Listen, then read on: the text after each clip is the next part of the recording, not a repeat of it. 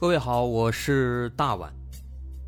我们的《绝密档案》在喜马拉雅已经陪大家走过了一年多的时间，一年多的时间，我们更新了一百多期节目，在这一百多期的内容里，我们讲述了各种各样的怪奇事件。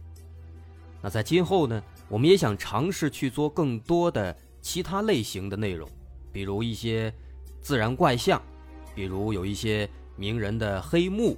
或者说是黑帮的发迹史，亦或是各种悬疑大案，以及更多的其他题材的探索。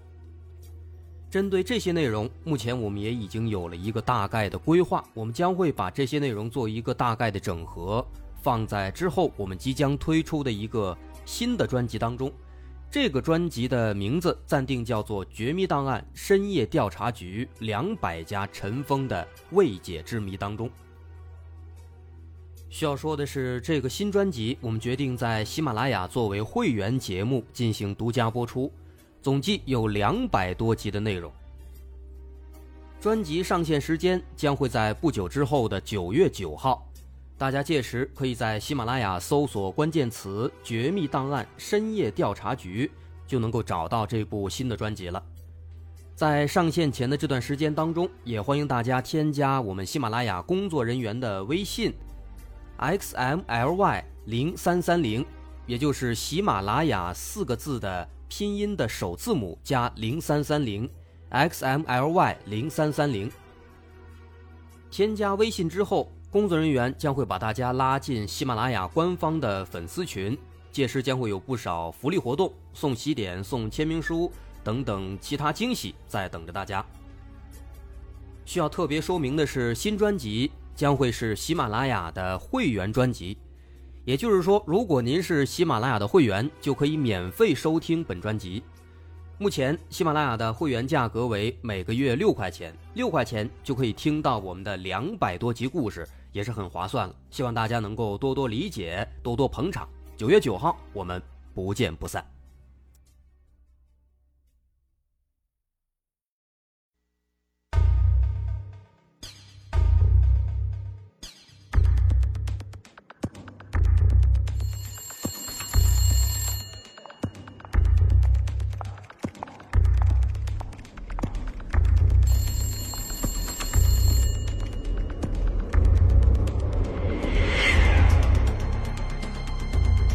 索事实真相，搜寻幕后真凶。欢迎收听《绝密档案》，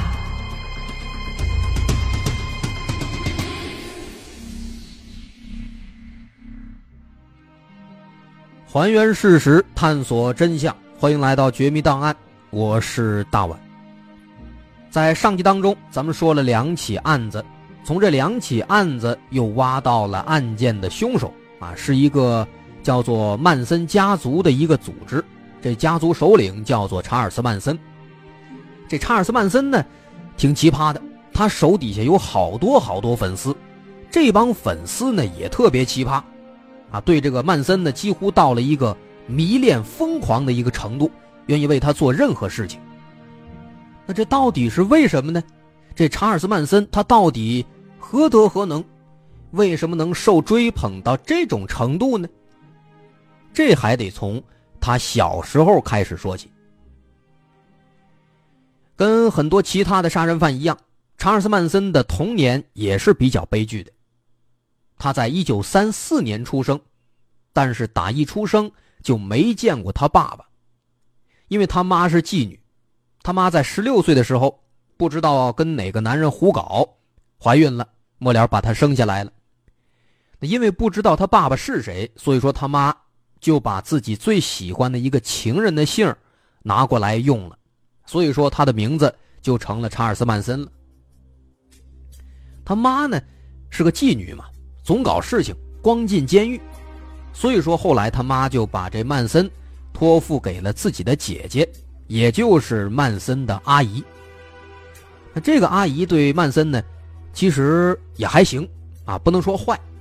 问题在哪儿呢？问题在他姨父，他这姨父啊，是个心理变态，从小就喜欢羞辱曼森，啊，嘲笑他取笑他身材小，还经常的给他穿女装，给他扮成女孩子，扮完之后呢，还骂他说他变态。那么在这样的一个环境之下，这曼森自然就开始逐渐的有了一个反社会的萌芽了。再加上毕竟这不是亲生的爹妈呀，不怎么管他，哎，所以慢慢的，这曼森就长成了一个问题青年了。后来啊，他离家出走，开始以盗窃为生，啊，也因此他就经常蹲监狱了。他最早从六岁开始就天天去警局，啊，要么后来长大了蹲监狱。不过这个频繁的、长期的监狱的生活。却让他学会了一项新的技能。他喜欢研究身边的人，喜欢去思考这些人的行为和他们所说的话，代表着什么样的深层的意思。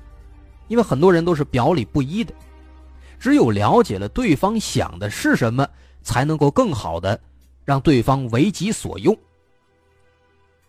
那么说白了，他的观察力非常强，能够洞悉人心。那么这项技能，在后来他当上这个邪教首领之后，发挥了非常大的作用。就这样断断续续的进监狱、蹲监狱，然后再出来，慢慢的曼森就已经成年了。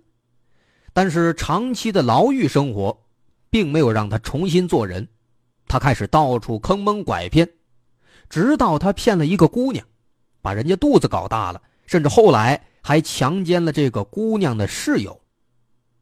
啊，于是这次，因为成年了，对他的判决更加严重了，他被判了十年。不过这次入狱，曼森开始意识到一个问题，他意识到自己年纪是越来越大了，这一次判了十年，十年之后出狱可能三十多了，那不比现在了，肯定就没有那么多的精力再去坑蒙拐骗了。这曼森呢，虽然说他是坏蛋，但是他并不愚蠢，相反，他很聪明。很多罪犯其实都很聪明，而这曼森更可贵的是，他不仅聪明，他还了解知识的重要性。于是，曼森开始有意识的成天泡在这监狱的图书馆里面。在这几年当中，他阅读了大量的书籍，以宗教类居多。其中涉及基督教、佛教，还有比较冷门的科学教等等等等。同时，他对音乐也产生了强烈的兴趣，自学学会了识谱，学会了弹吉他，还经常自己创作歌曲。所以前面咱们说，在审讯期间，他不关心案件，反而是出了一个专辑，啊，他是有这个音乐基础的，他自学过。那根据当时这个监狱的记录，曼森他在入狱期间独立创作的音乐作品多达八十几首。那么在这个时候呢，我们需要特别说明的是，宗教的知识加上现在对音乐的爱好，音乐加宗教，这正是当年美国那群嬉皮士们那帮人的一个标配啊。可以说。这两项技能为曼森后来成为一名拥有众多的疯狂信徒的头领埋下了一个伏笔。之后，时间来到一九六七年，三十三岁的曼森被假释出狱了，他来到旧金山，而这里也是他真正开始扬名立万的地方。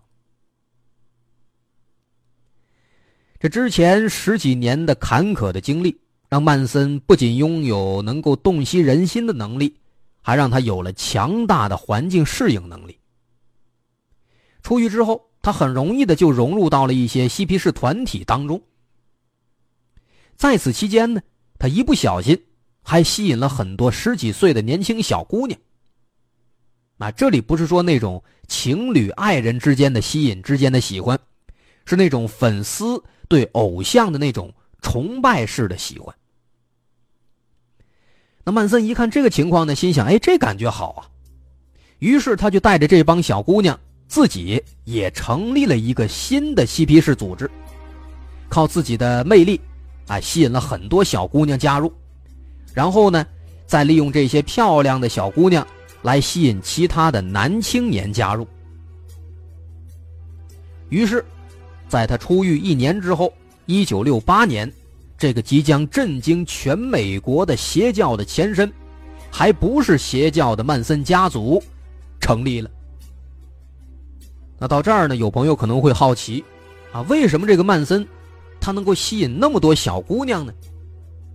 前面咱说了，他喜欢洞悉人心，喜欢研究人，啊，这只是一方面，另一方面呢，在于他。在监狱当中学的那些宗教知识，哎，他有一个自己写的曼森语录。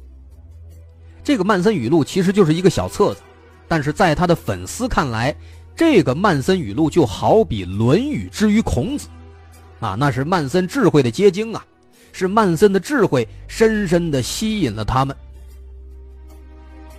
那说了半天，这曼森语录到底是个什么东西呢？啊，其实说白了。这是他利用在监狱里面，哎，所学的宗教知识撰写的一个小册子。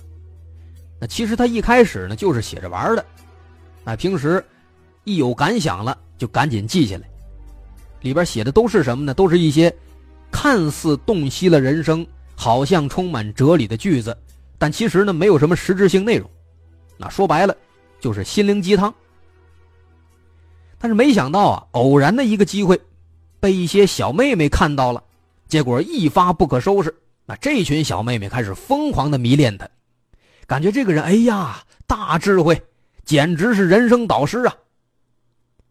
啊，可能是因为当时这个心灵鸡汤这概念还没出来，啊，算是一个新鲜事物，大伙一看都感觉，哎呦，有哲理，都很着迷，很迷恋。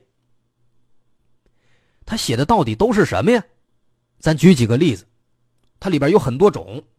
有一些呢，写的是对这个人生痛苦的理解啊，带着一些好像是看透了人生的感觉。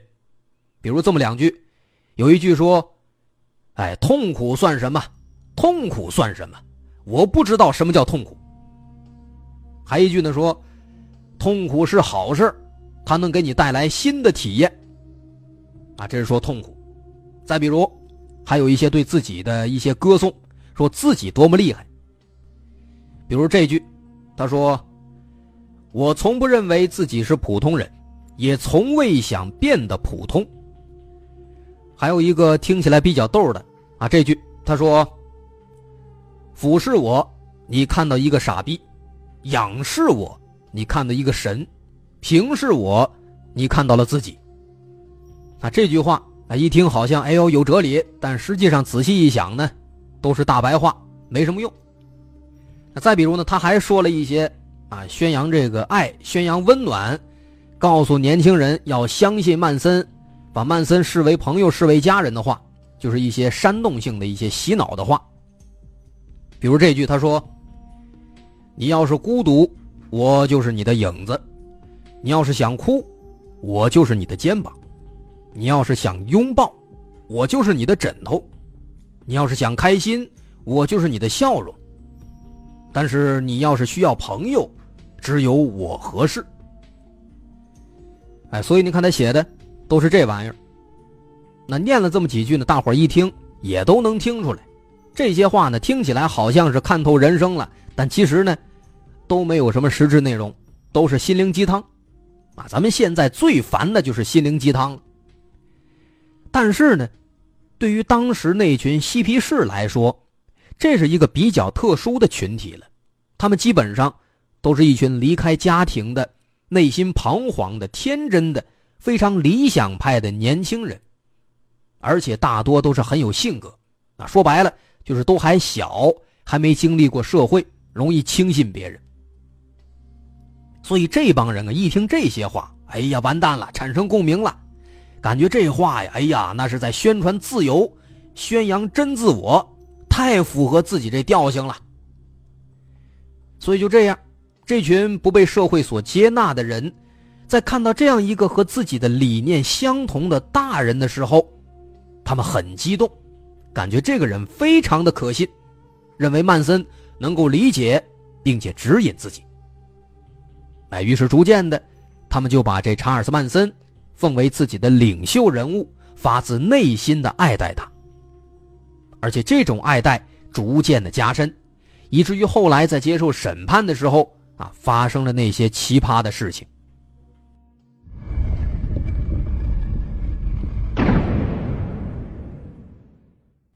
其实，在最开始的时候啊，他们这个曼森家族这个组织和当时其他的非常流行的嬉皮士团体没有什么区别，啊，一群男男女女一起住在一个废弃的农场里面，天天的念叨自由与和平啊，天天米尔巴西什么都不干，啊，抽烟的抽烟，吸毒的吸毒啊，天天搞乱伦，干什么都有。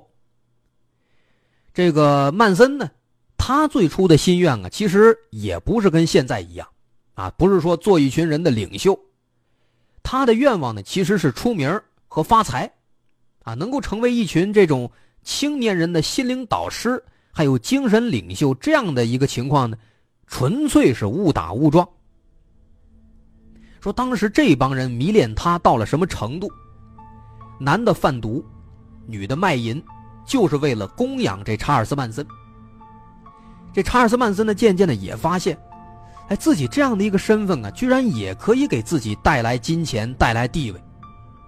所以呢，他也就开始，哎，开心的享受这帮人的尊敬和崇拜了，并且与此同时呢，他也开始琢磨，怎么样利用这帮人来做更多的事情。于是有一天，曼森自称受到了当时非常火的披头士乐队的启发，说自己是救世主。而那个披头士乐队呢，其实就是前来告诉世人耶稣即将降临的先知。啊，在这个地方呢，这曼森他之所以会把这些邪教理论和披头士联系在一起，前面其实我们已经做了提示了，因为曼森在监狱的时候，他喜欢上了披头士的音乐，啊，披头士应该都知道，这是当年非常火的一个乐队。这查尔斯·曼森呢，本来他就没什么文化，虽然说看过很多书，但都是宗教的啊。所以说，他当时编这些瞎话的时候呢，只能够把宗教和这个自己知道的披头士给结合在一起了。毕竟别的他也不懂，也不知道。哎，打那之后呢，他就天天跟这个信徒们说，说自己是耶稣转世。但是呢，这里边有一个问题，问题在哪儿呢？按照圣经的说法，耶稣在降临之前，都会有一个先知站出来告诉世人说耶稣要来了。所以说呢，需要有一个先知的身份出现，有一个先知出现了，这样他才能够让自己这个是耶稣转世的这个事情呢变得合理化。那所以他喜欢的那个披头士乐队就成了先知了。哎，他说自己呢。是受到这个披头士乐队的一个启发，意识到自己原来是耶稣转世，啊，让大家听自己的话。那当时呢，这个披头士乐队啊，出版了一张非常著名的白色专辑，啊，他们的粉丝应该都听说过白色专辑。然后当时这专辑一出呢，这查尔斯曼森立马就宣布，说这先知啊，他们预言到了一些事情，哎，他们通过这个白色专辑告诉大家。我明白其中的意思，说一场革命马上就要爆发了。为什么呢？因为这个披头士不是先知嘛，他们这个专辑当中呢有一首叫做《革命》，哎，曼森就说这个表示马上爆发革命了。还有一首叫《黑鸟》，他说这什么意思呢？这表示掀起革命起义的是黑人啊，等等等等。另外，这个曼森还预言。说，在这场革命当中，黑人最终会把白人打败，黑人会统治这个世界，而曼森呢，会率领信徒们躲进一个无底洞里，躲过这场灾难。之后，黑人们会发现啊，自己不会治理地球，然后这帮黑人会把曼森请出山，从而由曼森完成对世界的拯救。啊，这些所谓的预言，咱们一听。非常荒诞，毫无根据。但是呢，在当时那个环境之下呀，这群人对曼森非常的痴迷迷恋啊，他们真的就信了。那也就是从这个时候开始，这个组织也就开始慢慢的从一个普通的嬉皮士团体转变成了邪教了。那变成邪教这个事儿理解了，那有朋友可能又问了：他变成邪教就变邪教呗，怎么后来还杀人呢？邪教就一定要杀人吗？这个其实需要从他的预言开始说起。刚才说了，他预言有一场革命，由黑人发起，然后黑人会取代白人成为世界主宰。但当时啊，时间一长，并没有爆发这个革命之类的。他一琢磨，不行啊，自己这预言没有实现啊，那信徒们不相信我了，怎么办呢？哎，于是他就决定自己。来制造几起大型的谋杀案件，然后嫁祸给黑人，引起种族矛盾，从而真的引发一场暴动。那这样的话，自己的预言不就实现了吗？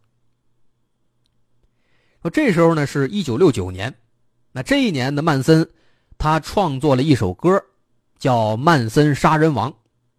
啊，创作完成之后，他就想请当时比较有名的一个音乐制作人。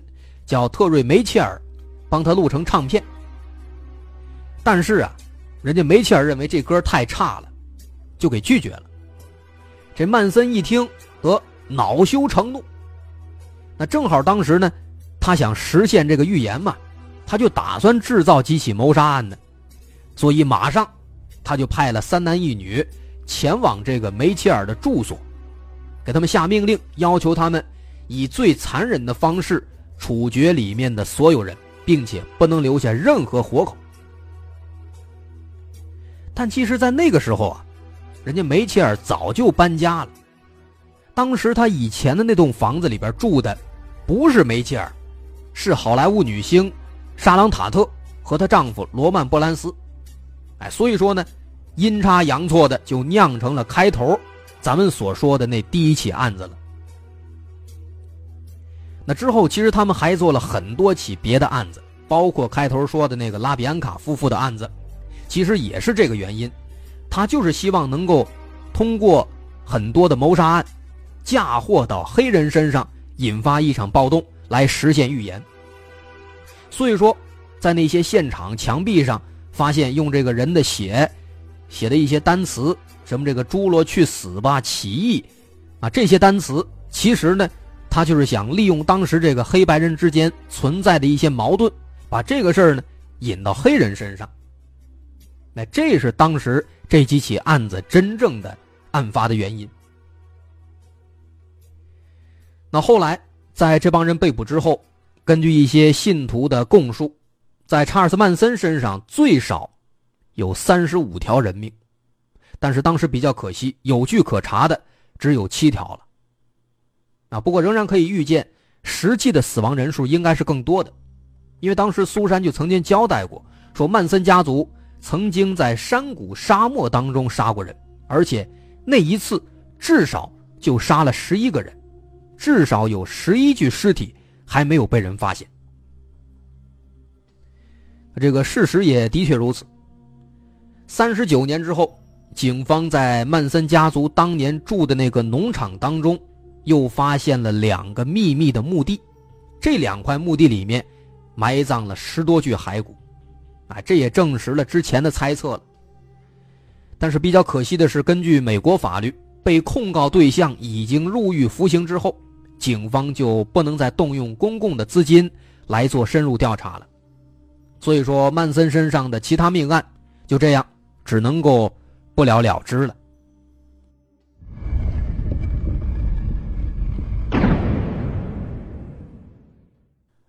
在查尔斯·曼森的案子爆发之前，美国人一直觉得那帮嬉皮士只不过都是一些迷途的小孩子，只要他们不来自己的地盘闹事就可以不用管他们。但是在曼森事件之后，美国民众们开始对嬉皮士产生了恐惧感，各大城市都出现了反嬉皮士的浪潮。于是，在短短一年之内，曾经震动全世界的嬉皮士运动迅速滑坡，不到一年就从公众的视线里面彻底消失了。那从这个角度来说，曼森倒成为了历史进程的推动者了。不过，事实也的确如此，直到今天，有许多比曼森杀人更多的杀人犯，早就已经被遗忘了。但这曼森呢，虽然说声名狼藉，但却仍然被人们牢牢记住。为什么呢？这原因可能很复杂，也许是因为曼森家族杀害和计划杀害的都是一些名人，但是更重要的是，和其他的连环杀人犯相比，曼森杀人甚至都不用自己动手。全是他的小迷妹、小迷弟们替他完成的。这种事情放在现在好像根本无法理解，但是放在六七十年代，却可以解释。对于那些渴望爱和自由、追求什么精神平静的年轻人来说，美国社会的动荡导致他们内心不安，所以这是一群嬉皮士，他们变成了嬉皮士。同时又因为处在青少年时期，有叛逆心理。这个心理在不断的发展，再加上曼森的蛊惑，也使得他们开始彻底沦陷，成为了曼森杀人的帮凶，乃至直接的操刀者。到现在，曼森这个名字几乎在美国已经成了邪恶的代名词了。曼森家族这起案子后来也入选了美国《时代周刊》发布的二十世纪全球十大要案榜单。美国的犯罪心理学家在研究曼森的时候，把曼森的影响力跟动荡不安的社会本身联系起来。这些专家们说，在今天的美国，几乎所有具有反叛倾向的团体都受到了曼森邪恶说教的影响。无论是邪教分子还是新纳粹主义者，曼森已经变成了他们的精神图腾，一个反叛既定体制的复仇符号。同时，也是一名煽动者。由此可见，曼森的影响是巨大的，直到现在仍然是余波未了。有很多电影、游戏、纪录片，甚至戏剧都有曼森出现，甚至在影射他的行为。包括他自己当年制作的音乐，到现在仍然还在被一些摇滚乐队演奏。他的很多崇拜者。到现在依然还存在着，而且数量重大。他们为曼森做了一个网站，宣传曼森的思想，甚至在2013年，一位非常非常仰慕他的名叫阿夫顿·伯顿的少女，专门跑到监狱里，嫁给曼森了，俩人在监狱里边结婚了。除此之外，最能够体现曼森的影响的，应该是他收到的信件了。他是迄今为止在美国历史上收到信件最多的犯人，没有之一。有很多年轻人给曼森写过信，大多都是十来岁的有反叛心理的青少年时期的孩子，说希望能够加入曼森家族。据说平均他每天要收到四封信，直到二零一七年十一月。因为在二零一七年十一月，曼森在监狱当中自然死亡了。终年八十三岁。那虽然说让他自然死亡有点让人不解气，但好在他罪恶的一生也终于画上了一个句号。我们纵观曼森的一生，幼年时期的曼森被姨父虐待折磨，寄人篱下的他，也许在内心当中曾经不断的询问过：如果真的有上帝，真的有神。为什么他们要这样安排自己的生活呢？为什么上帝没有出现在面前来救助他、救助他于水深火热之中呢？当一个无力的人在受过凌辱和虐待之后，他往往会无比的渴望力量，向这个世界施以暴力和仇恨。也因此，长大后的曼森走上了犯罪道路。他甚至在这个过程当中企图神化自己，赋予自己无上的神力，而这种被扭曲的拯救情节，也是他幼年那种内心虚弱的极端的发展。而他渴望被赋予的神力，实际上只是暴力。他所谓的爱与自由，是建立在牺牲别人的自由、牺牲别人的幸福，甚至生命的基础之上的。综上所述。查尔斯·曼森，他不过是一个披着伪善外表的无知的杀人狂魔，他草菅人命又残酷无情。在一七年末，看到他死亡的新闻的时候，还有很多人在网上悼念，无法理解，早点看清这是一个什么样的人。好，今天绝密档案咱们就说到这儿，我是大碗。如果您喜欢，别忘了关注我的微信公众号，在微信搜索“大碗说故事”，点击关注即可。好，咱们下回见。